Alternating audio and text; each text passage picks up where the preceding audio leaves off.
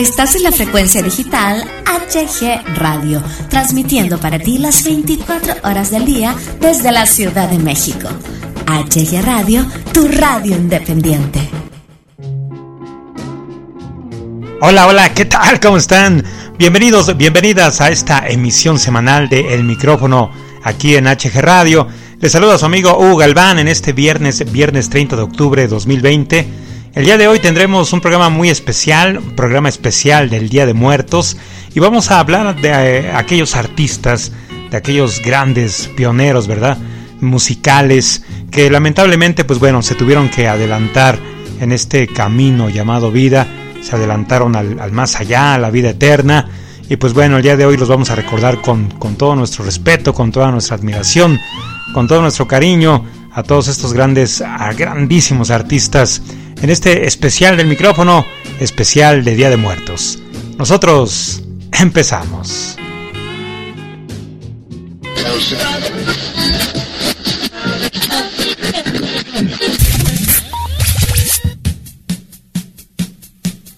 Excéntricos.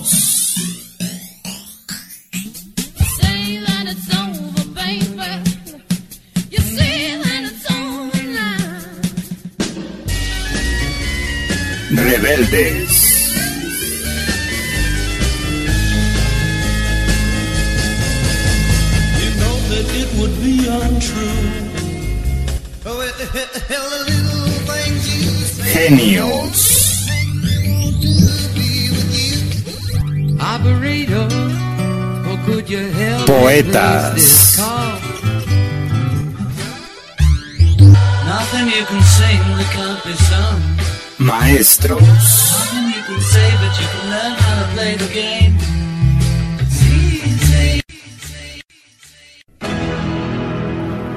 Especial Día de Muertos, HG Radio. Radio.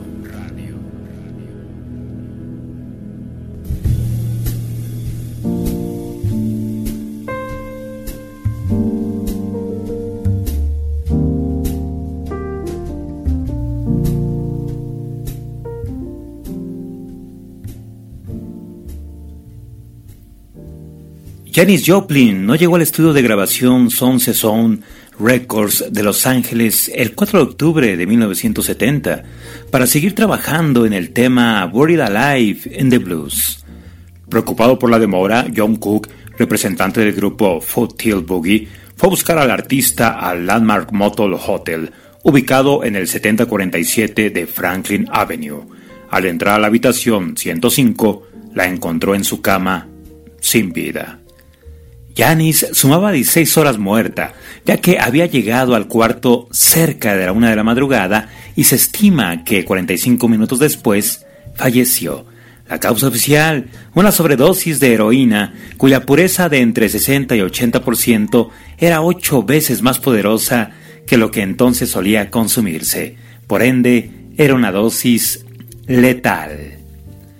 Varios escépticos coinciden en que, si bien la cantidad era lo suficientemente fuerte para matarla, las jeringas de la misma nunca fueron halladas en la habitación, lo que ha levantado sospechas en cuanto a la presencia de una segunda persona en el lugar.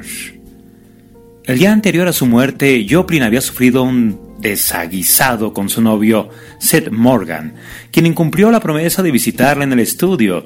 Ello derivó en una visita nocturna del artista al bar Barney Bannery con algunos amigos, pero sin permanecer demasiadas horas en la barra, así que el misterio se ha centrado en el momento preciso en que Janis, de 27 años de edad, recibió la heroína.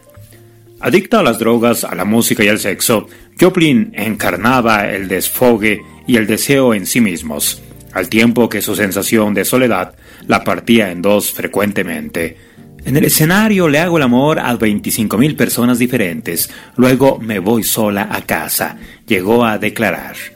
A falta de la grabación de voz en aquella sesión de octubre de 1970, Buried Alive in the Blues terminó como tema instrumental del disco póstumo Y se dice que el artista dejó 2.500 dólares para que se hiciera una fiesta en su honor en caso de morir. Esta especie de funeral festivo se realizó el 26 de octubre y los invitados se sirvieron brownies con achís. Todo muy a la Janis, a la Janis Joplin.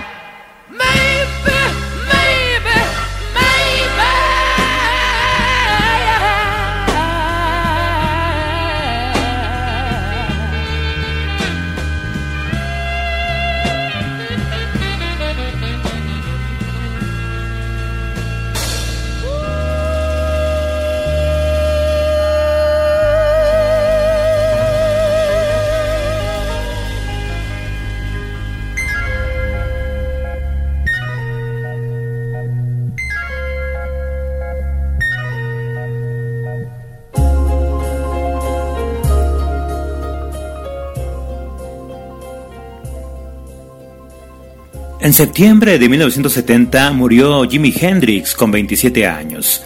Un mes después, en octubre, murió también con 27 Janis Joplin. ¿Saben qué dijo Jim Morrison cuando conoció la muerte de sus dos colegas a esa edad?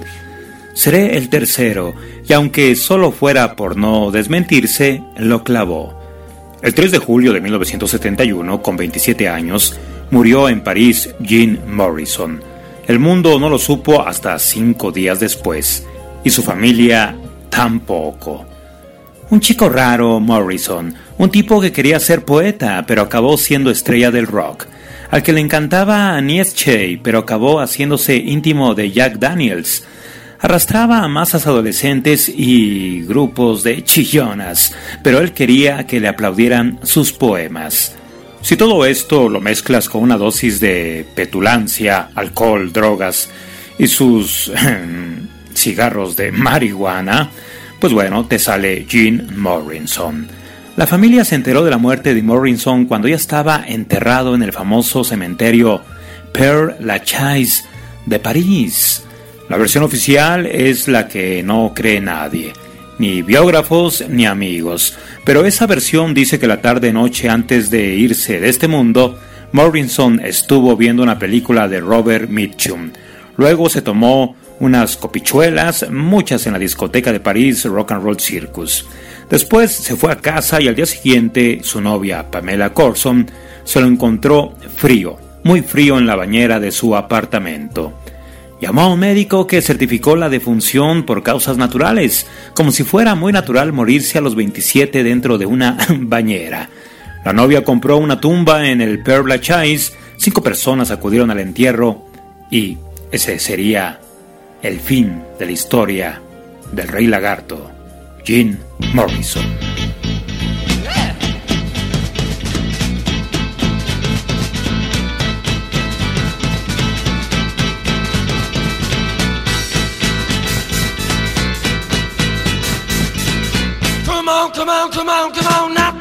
Me, babe. Can't you see that I am not afraid? What was that promise that you made? Why won't you tell me what she said? What was that promise that you made? Now I'm gonna love you till the heavens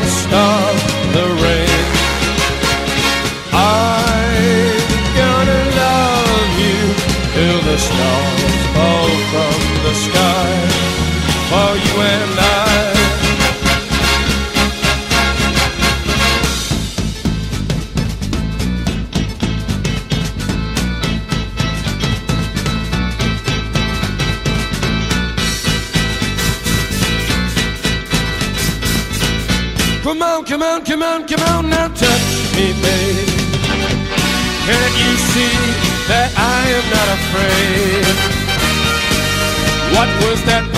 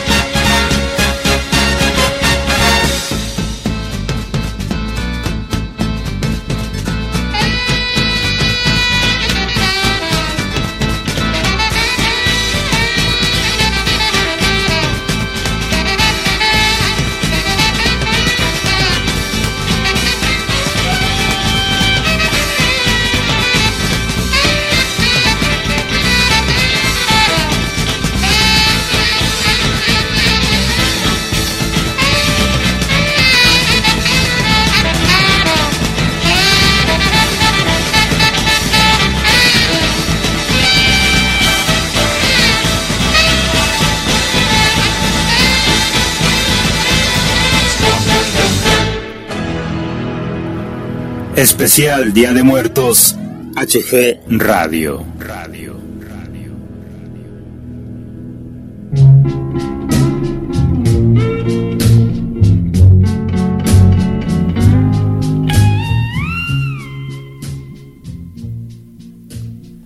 El 3 de febrero de 1959, un joven repartidor de periódicos de 13 años quedó conmocionado al leer la noticia que figuraba en la portada del diario que estaba vendiendo. Una avioneta se había estrellado y tanto el piloto como los tres pasajeros habían fallecido en el accidente. Esas tres personas que estaban dentro del aparato eran Buddy Holly, de 22 años, Richie Valens, de 17, y J.P. Richardson, alias The Big Bopper, de 28. El rock and roll se ponía de luto. La vida de los rockeros pioneros no era un camino de rosas, pero entonces no existían los aviones privados de lujo y su día a día se basaba en la vida en la carretera. En 1958, Buddy Holly había decidido terminar con su representante Norman Petty. Por esa época, Holly estaba pasando por dificultades económicas y la manera más sencilla de sobrevivir y poder recuperarse de la mala racha era echarse a la carretera para tocar sus canciones de pueblo en pueblo. La fatídica noche del accidente, el cantante se encontraba inmerso en una gira agotadora llamada Winter Dance Party, junto a Valence y Big Bopper. Acaba de tocar en la ciudad de Clear Lake, en el estado de Iowa, y tenía que desplazarse hasta Moorhead, en Minnesota, para el concierto del día siguiente. La distancia entre las dos ciudades era de unos 640 kilómetros, así que para ahorrarse el cansado viaje en autobús, Holly propuso a sus dos músicos, Wylon Winnings y Tommy Alsup, pagar entre los tres el alquiler de una avioneta para llegar antes. Sin embargo, esa noche la muerte no tenía apuntados en su lista los nombres de Jennings ni de Alsup, Big Bopper estaba enfermo, tenía fiebre y suplicó a Wylum que se le cediera su asiento para poder acudir al hospital antes de la actuación. Jennings no se pudo negar. Richie Valens tampoco quería quedarse en tierra y trató de convencer a Tommy para que le dejara subirse a esa avioneta.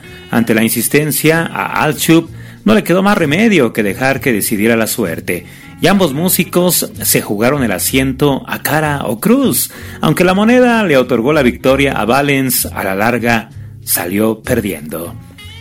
Por otro lado, Buddy Holly y Wylon Waynex bromearon antes de despedirse. Espero que tu autobús se estropee, dijo Holly, a lo que Jennings respondió algo de lo que se arrepentiría con el paso de los años y que le hizo sentirse culpable durante mucho tiempo. Él dijo, entonces Espero que tu avión se estrelle. De esta manera, los tres cabezas de cartel se subieron a la avioneta piloteada por un joven de 21, años llamado Roger Peterson.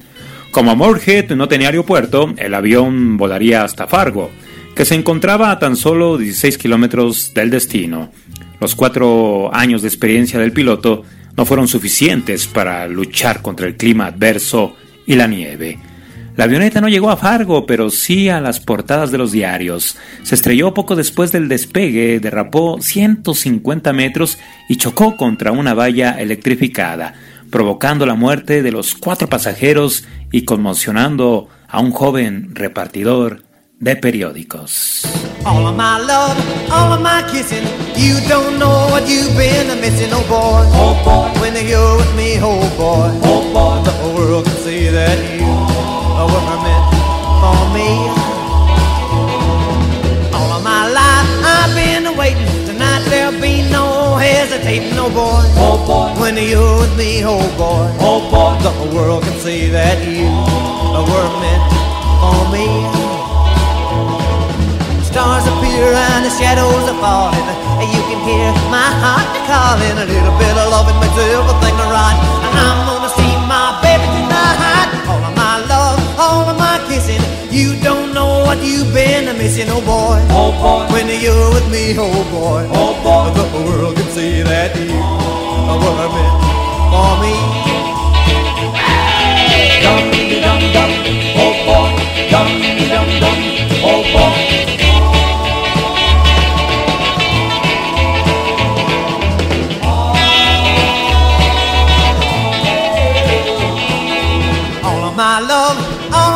Kissing. You don't know what you've been missing, oh boy. Oh boy. When you're with me, oh boy. Oh boy. The world can see that you were meant for me.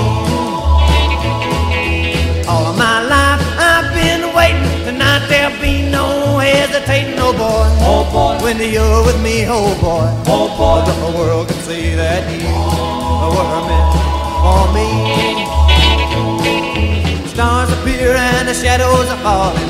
You can hear my heart calling. A little bit of loving makes everything right. I'm gonna see my baby tonight. All of my love, all of my kissing. You don't know what you've been missing, oh boy. Oh boy. When you're with me, oh boy. Oh boy. The world can see that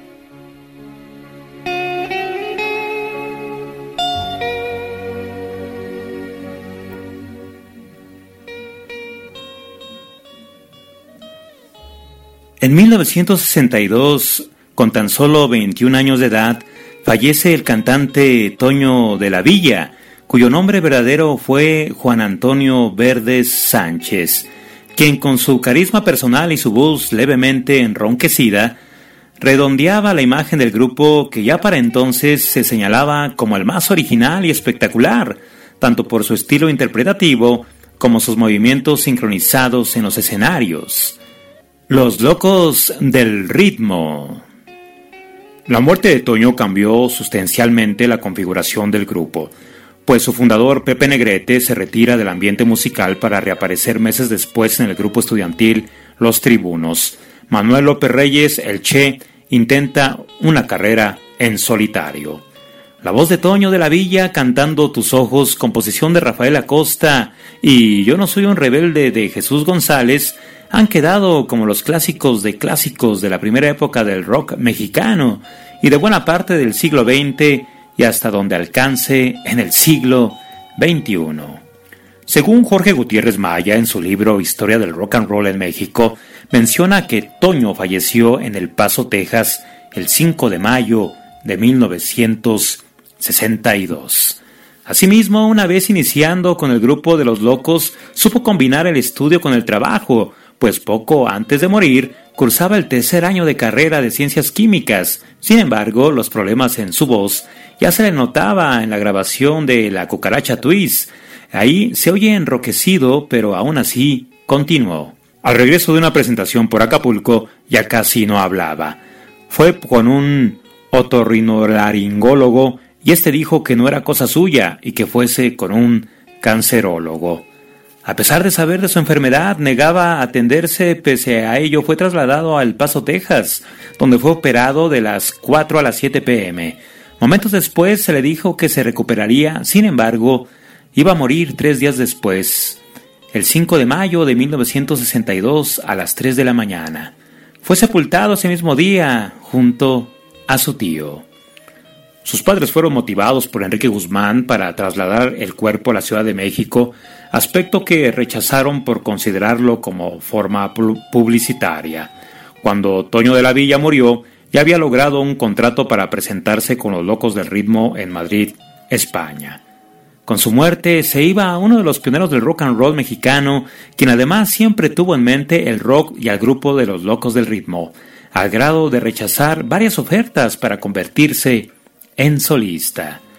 A decir verdad, era un muchacho admirado por los jóvenes seguidores del rock and roll en México, más aún entre sus amigos, tal como lo muestra las líneas que le escribiría antes de morir a Pepe Negrete.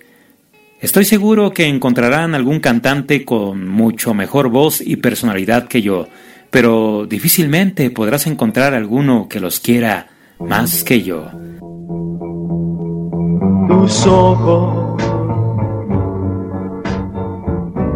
Lindos son tus ojos. La primera vez que los vi, supe por fin que era el amor. Tus ojos Quiero ver tus ojos, verlo solo una vez más. Y si quieres, me iré.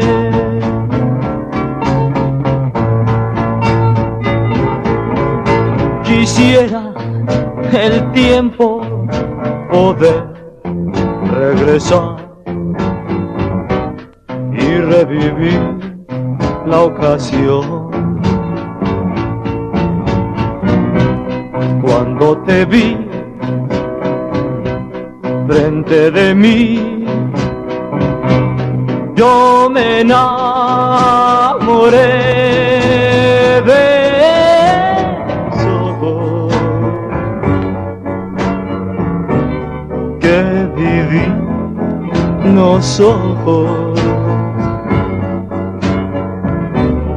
Desde entonces Eres mi amor y siempre lo será.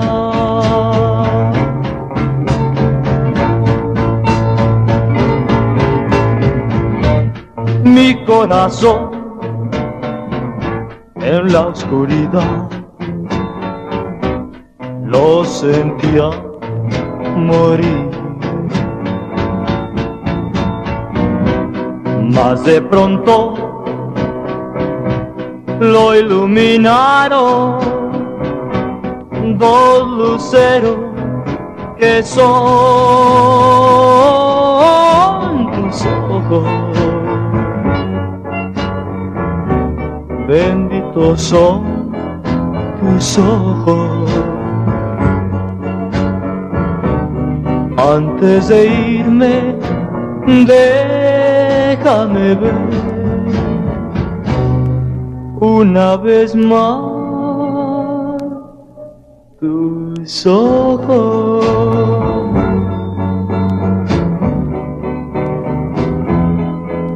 Tus ojos.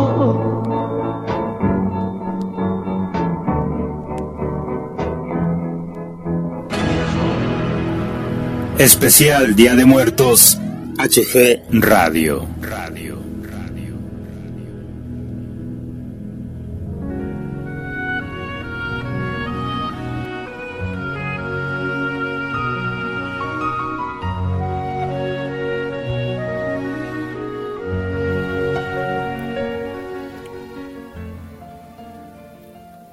Fue la mejor voz de la generación de los años 70. Cantaba como, como, un ángel, pero su vida fue un infierno. Murió tras intentar, con dietas y laxantes, tener la figura que le exigían en la despiadada industria disquera. Karen Carpenter, la niña con el corazón roto. Era flaca como un palo, ingería cantidades industriales de laxantes, hasta 90 píldoras purgantes diarias. Quería vomitar eh, a su madre porque ésta amaba más a su hermano Richard. La fama y el dinero llegaron juntos, vendió casi 100 millones de discos y colocó 20 éxitos en los años 70 del siglo pasado, pero la prensa la trataba de gordita, rellenita, pasada de peso.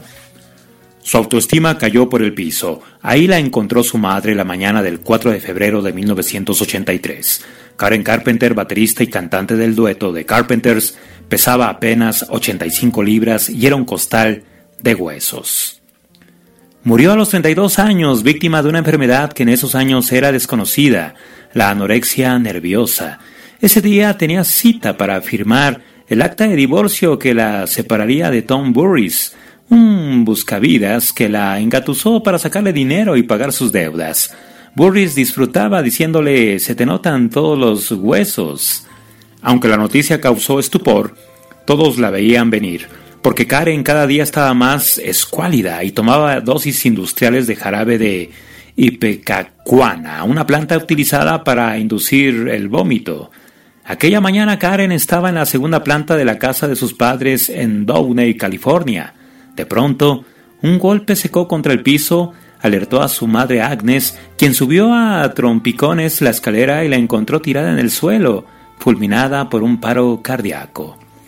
El padre Arnold, el ama de llaves y Richard intentaron en vano revivirla. Los paramédicos se la llevaron al Downey Community Hospital y 20 minutos después la declararon muerta. Sobre la bandeja metálica de la morgue, el forense Dr. Ronald Kornblum abrió el cadáver para realizar la autopsia y le llamaron la atención las múltiples marcas de agujas, indicios de la alimentación intravenosa practicada unos cinco meses antes del deceso.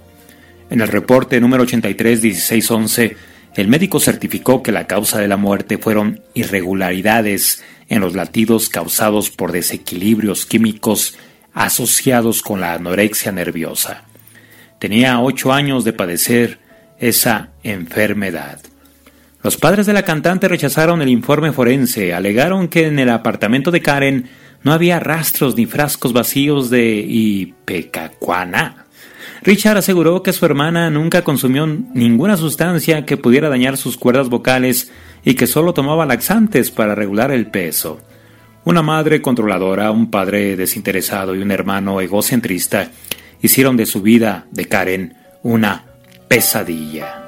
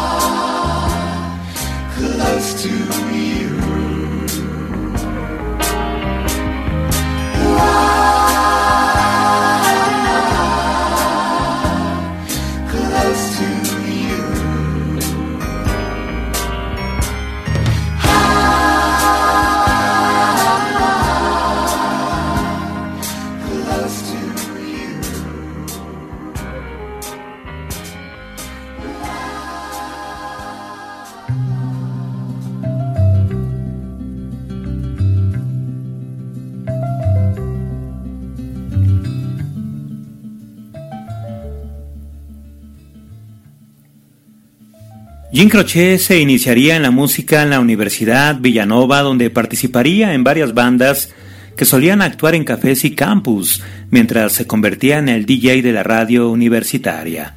Por ese entonces, Jim Croce conocería a Ingrid, con quien se casaría, momento en el que el cantante se convierte al judaísmo. Con Ingrid forman un dúo musical que interpreta las canciones escritas por Croce. Es el momento en que la pareja se radica en Nueva York para grabar su primer álbum. Pasaron dos años recorriendo Estados Unidos tocando en pequeños clubs para promocionar su álbum Jim and Ingrid Croce. Sin embargo, el desgaste físico y las deudas hacen que Jim Croce se desilusione del negocio de la música. Venderían todo lo que tienen, salvo una guitarra, para pagar sus deudas y regresar a Pensilvania, donde Jean encuentra trabajo como chofer de camiones. En esas largas travesías en su cabina, Jean Crochet aprovecharía de componer canciones inspiradas en sus vicisitudes sobre el camión como Operator y Time in the Battle.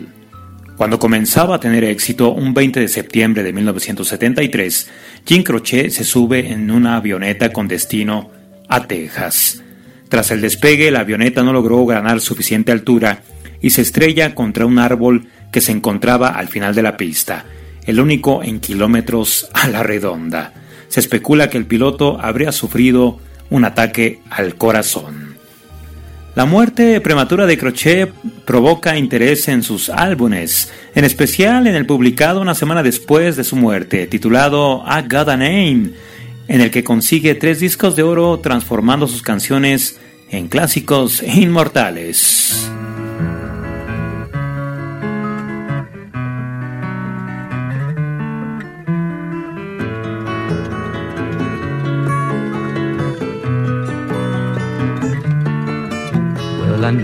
It's kinda late.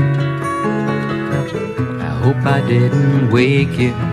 But what I've gotta say can't wait. I know you'd understand. every time I tried to tell you, the words just came out wrong. So I have to say I love you in a song. Yeah, I know it's kinda strange. Every time I'm near you, I just run out of things to say. I know you'd understand. every time I tried to tell you, the words just came out wrong. So I have to say I love you in a song.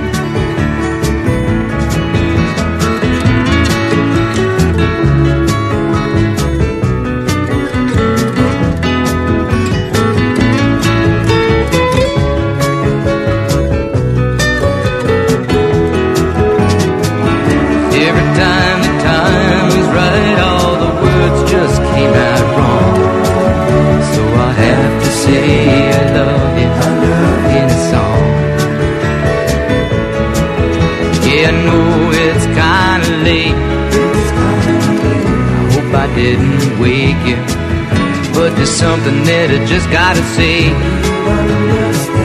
Know you'd understand. Every time I tried to tell you, the words just came out wrong. So I have to say I love you in a song.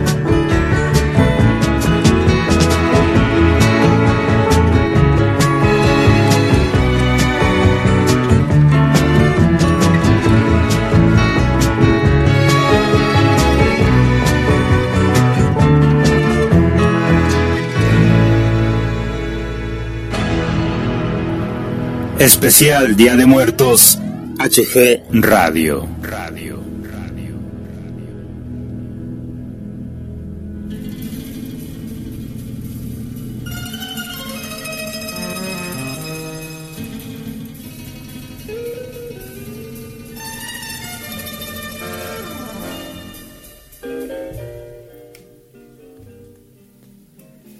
El 16 de agosto de 1977, Elvis Presley fue hallado inconsciente en su mansión de Memphis, Tennessee. Su muerte fue constatada en el hospital. El rock acababa de perder a su primera estrella. El rey quedó fulminado por un ataque cardíaco a los 42 años de edad. Los rumores hablaban de sobredosis y uno de sus guardaespaldas describió a un Elvis drogado y paranoico en una entrevista grabada pocas horas antes de su muerte. El 17 de agosto miles de personas se concentraron alrededor de la Graceland Mansion, la residencia de la estrella, para rendirle homenaje y dar el último adiós al legendario cantante, casi retirado desde 1972. En un Elvis Presley Boulevard repleto, el cóctel de emoción, calor sofocante y muchedumbre provocó decenas de desmayos y la intervención de ambulancias. Los admiradores anónimos fueron autorizados a inclinarse ante el, ante el féretro de cobre del rey del rock. Muchos lloraron al depositar ramos de rosas frente a Elvis, eh, vestido con traje color crema, camisa azul y corbata plateada. When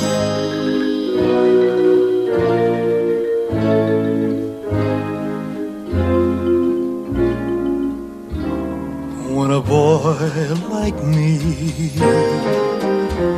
meets a girl like you, then I must believe wishes come true. I just look at you and I touch your hand, and this ordinary world becomes a wonderland. There are many girls I have met before, but I passed them by because I knew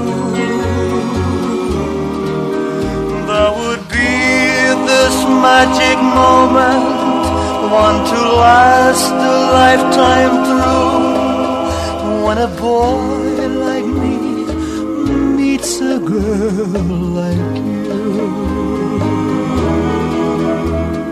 There are many girls I have met before, but I passed them by because I knew there would be this magic moment, one to last a lifetime through, when a boy like me meets a girl like you.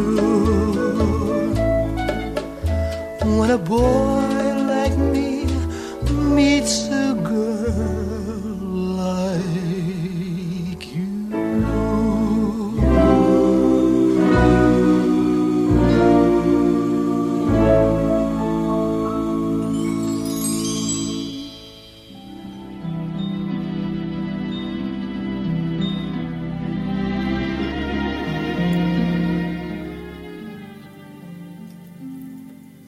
El 8 de diciembre de 1980, aproximadamente a las 10.50 pm, cuando regresaba a su departamento junto con su esposa Yoko Ono, John Lennon fue asesinado por Mark David Chapman, quien le disparó en cuatro ocasiones por la espalda cuando John cruzaba la arcada de la entrada sur. El ex Beatle, quien vivía en Nueva York desde 1973, fue trasladado al hospital Roosevelt para su atención, pero fue pronunciado muerto a su llegada. Mientras el mundo lloraba la muerte de uno de los hombres más queridos y admirados del siglo XX, el edificio Dakota se ganaba un lugar definitivo en la historia y de paso hacía honor a su reputación como un sitio maldito. John Lennon fue incinerado el 10 de diciembre de 1980 en el cementerio Bernie Cliff de Hartsdale, Nueva York. Las cenizas fueron entregadas a Yoko Ono, quien decidió no llevar a cabo un funeral por él, aunque se hicieron varios homenajes y tributos en su honor.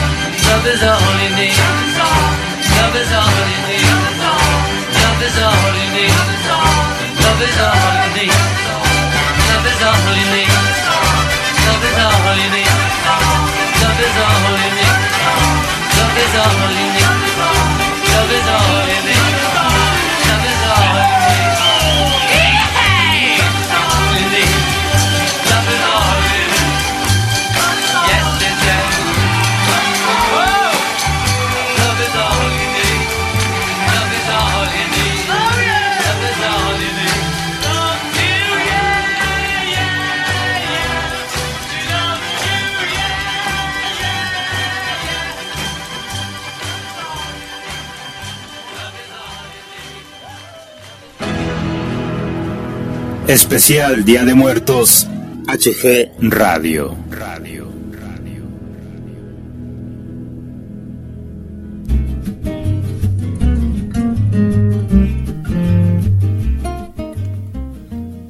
Es así como concluimos el especial Día de Muertos aquí en HG Radio. Deseamos que lo hayan disfrutado tanto como nosotros. Muchas gracias, que Dios me los bendiga. Cuídense mucho, recuerden sonreír porque la vida la vida es corta. Les envía un enorme abrazo y un gran saludo a su amigo Hugo Galván. Gracias. Hasta la próxima.